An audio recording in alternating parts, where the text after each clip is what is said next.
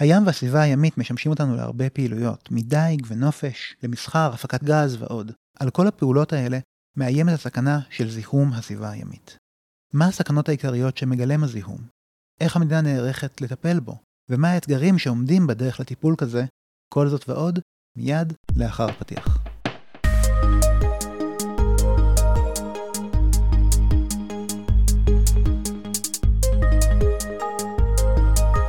שלום לכם, ברוכים הבאים למחקר בשלוש קריאות, הפודקאסט של מרכז המחקר והמידע של הכנסת. אני אודי בקר, עורך הפודקאסט וחוקר במרכז. היום נדבר על היערכות לזיהום ים בישראל. נמצאת איתנו אסנת אלגום מזרחי, חוקרת במרכז ולא מעט מראיינת בפודקאסט הזה, שגם כתבה מסמך בנושא. שלום אסי. שלום אודי. אז בואי נתחיל בהתחלה. כשאנחנו מדברים על זיהום ים, כולנו הולכים לים, עכשיו גם מתחיל הקיץ, ואנחנו... אה, עונת הרחצה. עונת הרחצה, ואנחנו נהנה כולנו ללכת לים, אבל נראה לי שכשאנחנו מדברים על זיהום ים מבחינת מדיניות, אנחנו לא מדברים על הילד שזורק מקל של ארטיק, אנחנו מדברים על משהו גדול יותר. כן, בהחלט, אנחנו אה, בדרך כלל מדברים על אירועים בסדר גודל הרבה יותר גדול, וטיפה לפני שאנחנו אפילו נגדיר רגע מהו זיהום ים, mm-hmm. חשוב לי כן לעשות איזושהי הגדרה קודם כל אה, שמסבירה באיזה אזור או באיזו טריטוריה אנחנו נמצאים בכלל כשאנחנו מדברים על הסביבה הימית. אוקיי. Okay. אז כל הסביבה הימית זה בעצם איזושהי הגדרה רחבה למכלול הפעילויות והגופים שנמצאים בים ומשתמשים בו כדי להפיק משאבים. בישראל הסביבה הימית כוללת את חופי הים התיכון, שזה קרוב ל-200 קילומטר של רצועת חוף. ים המלח, גם נציין שהוא גם mm. חלק מהסביבה הימית, ים הכינרת וים סוף, שכ-14 קילומטר של ים שם, של רצועת חוף, mm-hmm. כשלמעשה אנחנו בעיקר, גם במסמך שלנו, מתמקדים בים התיכון, אה, כשבעצם אה, בים פעילים לא פחות מ-12 גופים ומשרדי ממשלה שונים. אוקיי, okay, אבל זה באופן באמת רחב על הסביבה הימית. נכון. כשאנחנו מדברים על זיהום ים, אז קודם כל, באמת זיהום ים אה, עלול להתרחש מגורמים שונים וגם ממקורות שונים, אם זה מקורות יבשתיים או מקורות ימיים.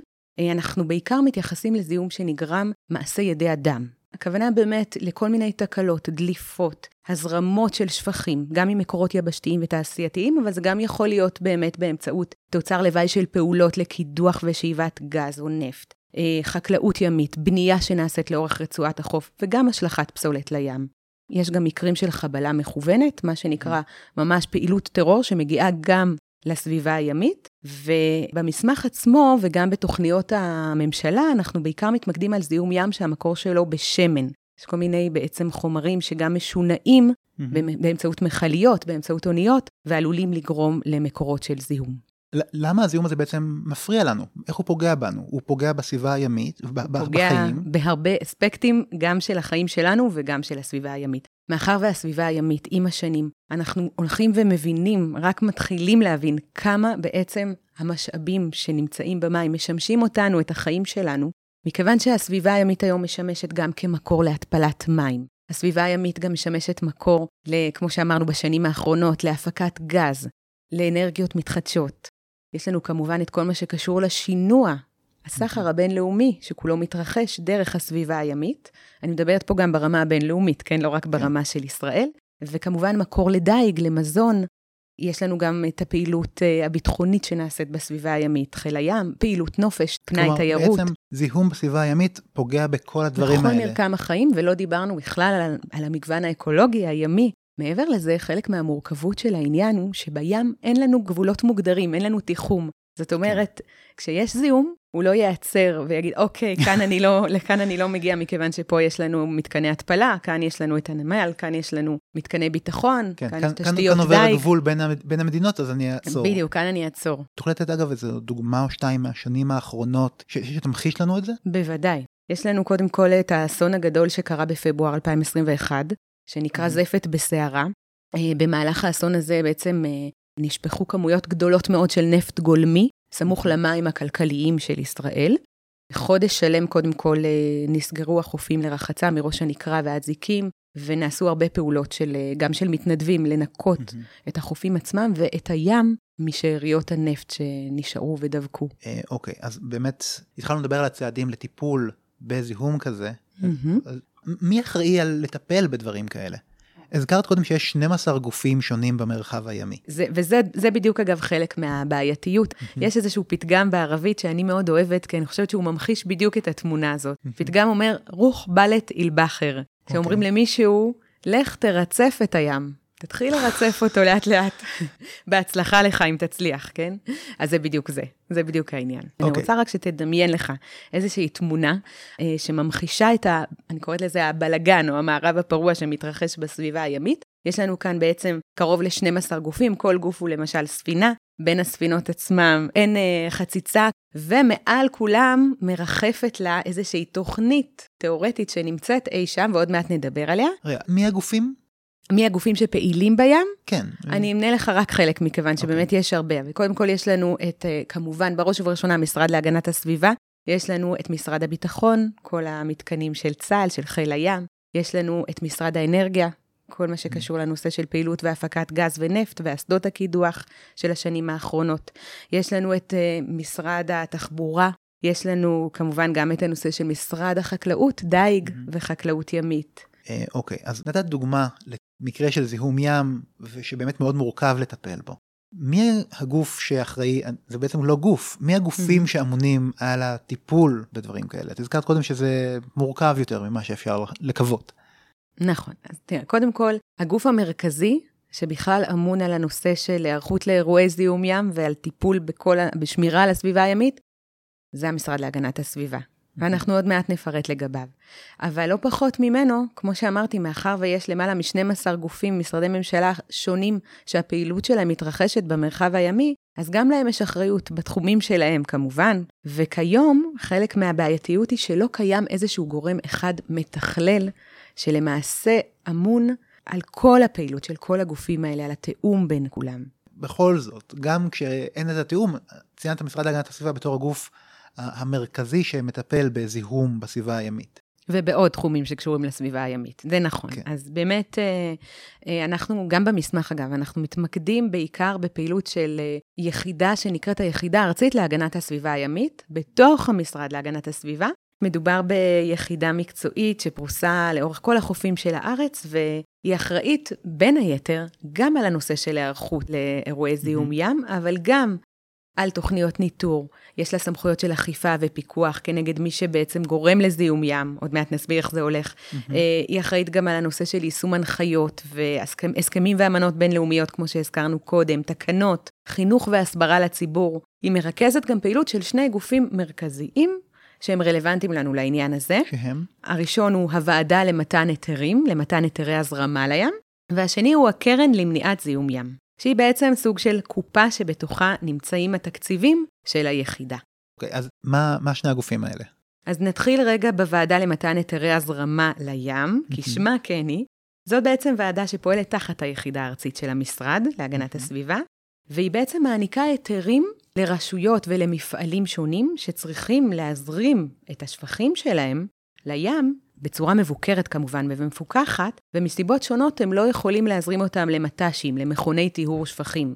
אז בעצם הכל נעשה בצורה של פיקוח. הוועדה עצמה נותנת גם את האישורים לגופים האלה, וגם מפקחת על ההזרמה שלהם, ומטילה עליהם איזשהו היטל הזרמה. זאת אומרת, הם משלמים קנס בהתאם לכמות ההזרמה ולסוג שלה. על פי עיקרון מאוד פשוט שנקרא עיקרון המזהם משלם. הוועדה פועלת מול כ-120 מפעלים, ולמפקחים של היחידה, היחידה הארצית להגנת הסביבה הימית, יש סמכויות גם ממש אה, לערוך אה, פעילות של אכיפה, חיפוש ופיקוח על ההזרמה, ובמידת הצורך גם אה, עיכוב, מעצר ומתן קנסות. הכספים האלה שהם משלמים, משמשים אחר כך באמת לטיהור הסביבה הימית או להגנה עליה? או, השאלה מצוינת, כי זה מביא אותנו בדיוק לגוף השני. הכספים שהם משלמים מגיעים ישירות לקרן מיוחדת שנקראת הקרן למניעת זיהום ים, שהפעילות המרכזית שלה היא באמת פעילות שקשורה לצמצום אה, זיהום הים וניקוי חופים. כשהקרן הזאת הוקמה כבר ב-1979, והיא מנוהלת תקציבית במסגרת המשרד להגנת הסביבה. תסלחי לי שאני מתמקד במספרים, אבל באמת, כן. ציינת 120 גופים שיש להם אה, היתר, היתר נכון, מי יותר ומי פחות, כן. להזרמת שפכים. מהמם. כמה כסף יש בקרן או, הזאת? או, אחת השאלות החשובות, נכון מאוד. התקציב של הקרן הלך והשתנה עם השנים. עכשיו, אני רק רוצה אה, אה, להסביר לך איך זה הולך מבחינת המקורות שמהם הקרן אה, מקבלת כספים. יש לה בעצם שישה מקורות עיקריים. אוקיי. המקור הראשון הוא אגרה להגנת איכות הסביבה הימית. זה מתקבל בעיקר מחברת חשמל, משרד התחבורה, נמלים שונים.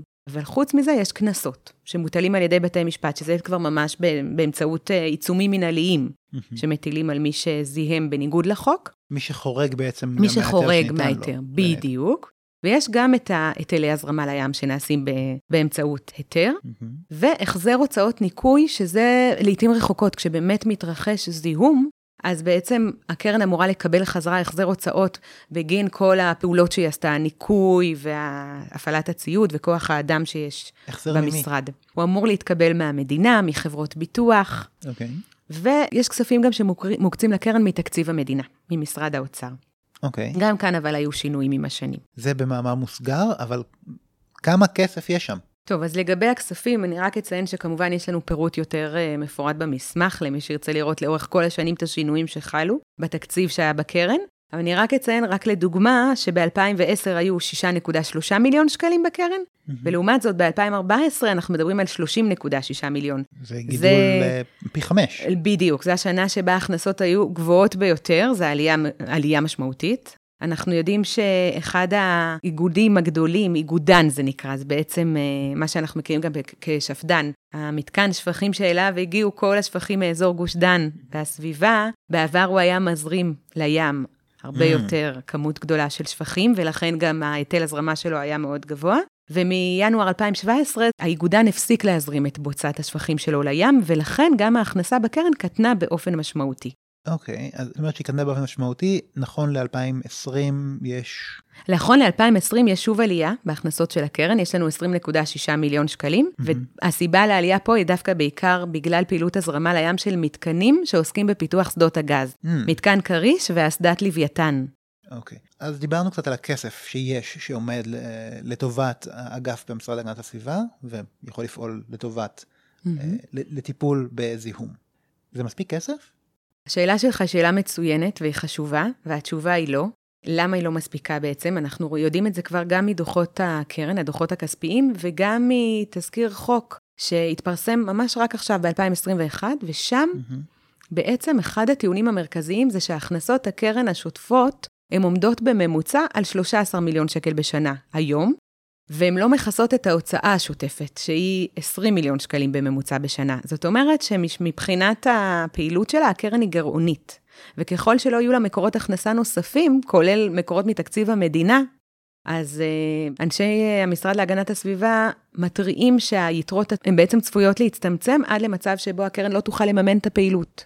והמצב הזה נוצר בעצם משתי סיבות, גם בגלל עומס המשימות שמוטלות על הקרן, וגם בגלל מצב שבו היא המקור מימון היחיד של פעילות המשרד בסביבה החופית והימית. ובתקציב שאושר לפחות ל-2022, זה נכון, השתנה? אז זהו, אנחנו כבר נדבר על זה, אבל כן, התשובה היא כן, אושר שם גם, אושרה שם תוספת תקציבית. אוקיי, אז עד עכשיו דיברנו על המשרד להגנת הסביבה ועל הקרן שמשמשת לטיפול במקרים של זיהום ים.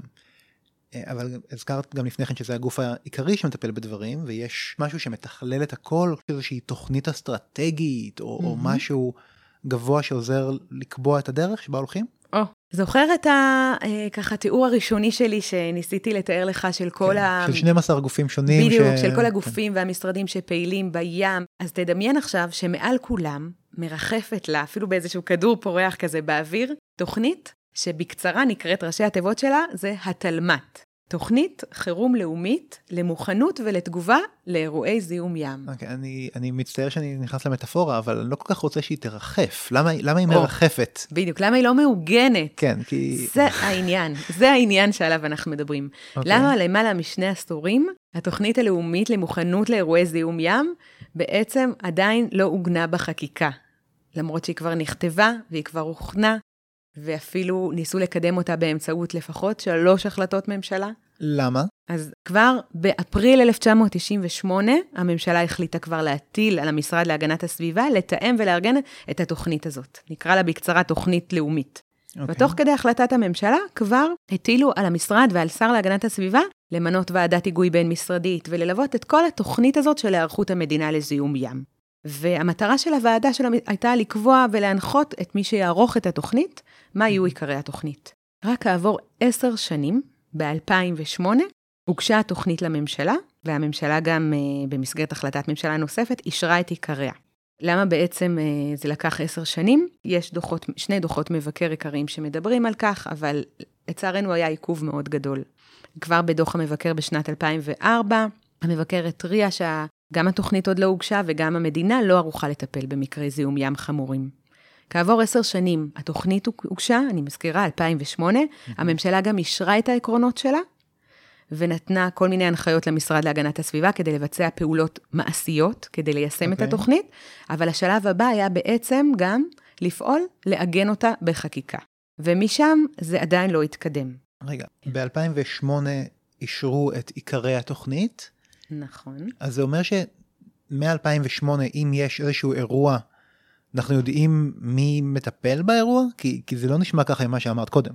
זה העניין, שמי שבעצם אמור להיות אמון על הטיפול באירוע או לתכלל את האירוע כרגע, זה המשרד להגנת הסביבה, היחידה הארצית להגנת הסביבה הימית. אבל זה לא רק נגמר במשרד להגנת הסביבה, מכיוון שכשמתרחש זיהום ים והוא מגיע לתחומים של אחת או יותר רשויות חוף מקומיות, אז גם רשויות החוף אמורות בעצם להיכנס לתמונה.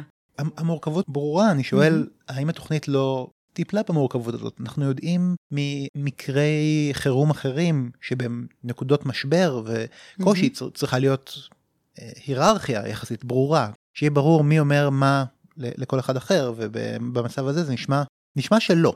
אז זהו, אני אסביר. תראה, קודם כל צריך להבין שהתוכנית עצמה, היא נועדה לתת מענה לאירוע זיהום ים שמתרחש בתחום של המים הטריטוריאליים של ישראל. Mm-hmm. אבל כן, יש בתוכנית התייחסות לכל הגופים בעצם, לאחריות שמוטלת על כל הגופים שנוגעים בדבר, שזה גם, כמו שאמרנו, אה, רשויות מקומיות, משרדי ממשלה, שבעצם אה, גם אצלם צריכות להיות תוכניות פעולה מקומיות, שנועדות לתת מענה מקומי, אוקיי? Mm-hmm. גם באמצעות ההצטיידות בציוד ובאמצעים לתרגול, הכשרת כוח אדם. האם להגיד לך שבפועל, בזמן אמת זה קורה באמת שכל הגופים משתפים פעולה ועובדים אחד עם השני ומקצים תקציבים? התשובה היא לצערנו לא. ראינו את זה כבר באסון הזפת בפברואר 21. Okay. אוקיי. אבל uh, באידיאל התוכנית אמורה לתת מענה לכל התרחישים וגם איזשהי קו מנחה, מסמך מנחה לגורמים השונים ולגופים שבתחומיהם מתרחש הזיהום. ולמה חשוב לשים mm-hmm. את זה בחקיקה? הזכרת שזה משהו ש- שלא נעשה, למה בכלל חשוב לעגן אותו בחקיקה? אם התוכנית קיימת, יש אישור ממשלה. כי כל עוד התוכנית קיימת על הנייר, אבל הוא לא עוגנה בחקיקה, mm-hmm. אז אין לה בעצם שום שיניים, מה שנקרא. Mm-hmm. זאת אומרת, אם חס וחלילה יקרה מקרה, ויקרה זיהום, והזיהום הבא עלול להתרחש כל יום, בשטח, בלי תקציב מתאים, mm-hmm. בלי כוח אדם, בלי ספינות ובלי ציוד מיוחד, אנחנו לא נצליח לטפל כמו שצריך וכמו שהיינו יכולים, לולא הייתה התוכנית בעצם כבר מעוגנת בחוק. אז זה... צריך להבין שכבר יש תזכירי חוק, יצאו כבר שני תזכירי חוק בעניין. האח... האחרון ביניהם זה תזכיר חוק שיצא ב-2021. כבר במרץ 2021 הוא פורסם מאוד סמוך לאסון, דווקא המשרד mm-hmm. פעל מאוד מהר, וצורפה לו גם RIA, הערכת הרגולציה, ושמה הודגש שעל אף שהתוכנית מאוד מפורטת, ותזכיר החוק מאוד uh, מציין את כל הפעילות ואת כל סעיפי התוכנית, הרגולציה הקיימת עדיין לא מבטיחה את התיאום בין כלל הגופים. אוקיי. אוקיי. ולכן היום המוכנות לתגובה היא נשענת על שיתוף פעולה וולונטרי, שהוא עדיין לא מספיק. אז יש תוכנית, היא בתקווה תבשיל יום אחד לחקיקה, אבל היא כבר קיימת. היא קיימת על הנייר, ויש תזכיר חוק, וגם יש ועדת מנכ"לים שקמה בעקבות האירוע של זפת בסערה. אוקיי, okay, אז את אומרת שסך הכל יש תוכנית, היא נמצאת בעבודה, ויש קרן, יש תקציב. איזה בעיות יש? מה עוד האתגרים שעומדים לפתחנו? קודם כל, הבעיה היא, כמו שאנחנו יודעים בהרבה, בהרבה סוגיות, זה בנושא של אה, תקציב ותקנים.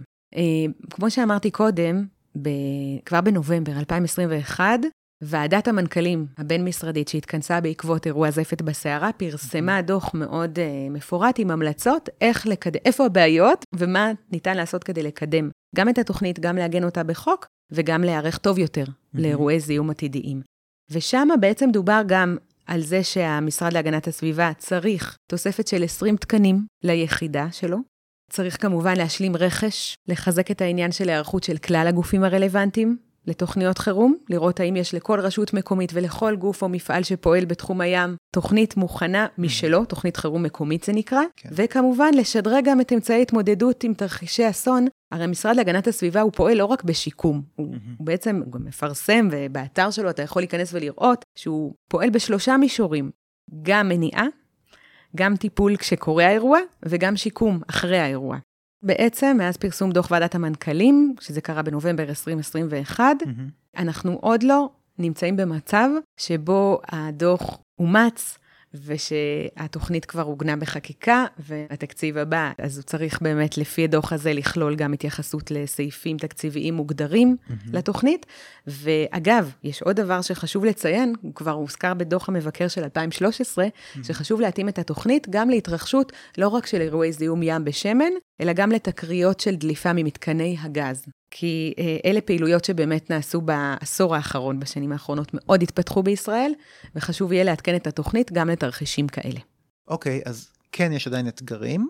בסופו של יום יש כאן תמונה מורכבת גם של תוכניות ממשלה שמקודמות, גם משאבים חלקיים שכבר מוקצים, ותחום שהיו בו הרבה מאוד שינויים בשנים האחרונות. נכון מאוד. עכשיו אנחנו מתכנסים לקראת סיום. יש עוד משהו שתרצי להוסיף? משהו שכדאי אולי שהמאזינים יכירו? אני רק חושבת, כמו שאמרנו קודם, שאם נסכם רגע את מה שאמרנו, הים הוא משאב כל כך מרכזי ועיקרי, והוא חלק בלתי נפרד מהחיים שלנו. אנחנו צריכים לא רק להוקיר תודה ו- ולהעריך אותו, אלא לשמור עליו, עד כמה שאנחנו יכולים. אנחנו נמצאים כל הזמן גם בסוג של אה, להלך בין הטיפות, אם נשתמש עוד פעם במטופרה של הים, כי מצד אחד יש לנו המון המון התפתחויות טכנולוגיות, ואנחנו מפיקים יותר ויותר משאבים ממנו, שזה מבורך, כן? מצד שני, אנחנו צריכים לזכור שכל הפעילויות האלה, חס וחלילה, עלולות גם לבוא על חשבון המשאב היקר הזה שנקרא הים, ולכן חשוב מאוד לדעת איך להלך בין הטיפות, כאמור, ולהתנהל איתו בעדינות, ומעבר לזה, זה חלק ממשהו שאנחנו רואים גם בהרבה סוגיות אחרות. אנחנו כבר נמצאים כן. פסע לפני קו הסיום. זה כמו מישהו שרץ מרתון והוא שנייה אחת לפני קו הסיום נעצר. הרי יש כבר תוכנית, היא נמצאת על הנייר, היא מוכנה, יש בה סעיפים מאוד מפורטים. במרץ 2021 תזכיר חוק גם הוגש לממשלה וגם נסגר להערות הציבור. כבר במאי 2021 הוא נסגר נכון. להערות הציבור. אבל אנחנו נמצאים שנה אחרי, ועד היום לא הונחה על שולחן הכנסת הצעת חוק לצורך השלמת החקיקה. למרות שהתזכיר כבר מוכן. Okay. אוקיי. נשאר מה שנקרא בדיוק לעשות את הצעד הכי חשוב, הסופי הזה, כדי לעגן אותה בחקיקה, כדי שאותו כדור פורח לא יישאר רק באוויר, ואני מקווה מאוד ש, שנצליח. אני יכולה להגיד לך שוועדת הפנים והגנת הסביבה הייתה אמורה להתכנס בדיוק אה, לפני שיצאנו לפגרת פסח לדיון בנושא הזה. הדיון נדחה ברגע האחרון, אבל זה בדיוק מה שממחיש שאנחנו, חשוב מאוד שבאמת נגיע לקו הסיום, בכל מה שקשור לנושא החשוב הזה. נצליח אולי בסופו של דבר באמת לרצף את הים. בדיוק, נהיה אופטימיים. אסנת אלגום מזרחי, חוקרת הממ"מ, תודה רבה לך. תודה רבה. אני מזמין כמובן את המאזינים שמעוניינים במידע נוסף, לבקר באתר מרכז המחקר והמידע, הממ"מ, שבאתר הכנסת, ולמצוא בו את המסמך המלא שבנושא הזה ובנושאים אחרים. תודה רבה שהייתם איתנו, ונתראה בתוכנית הבאה.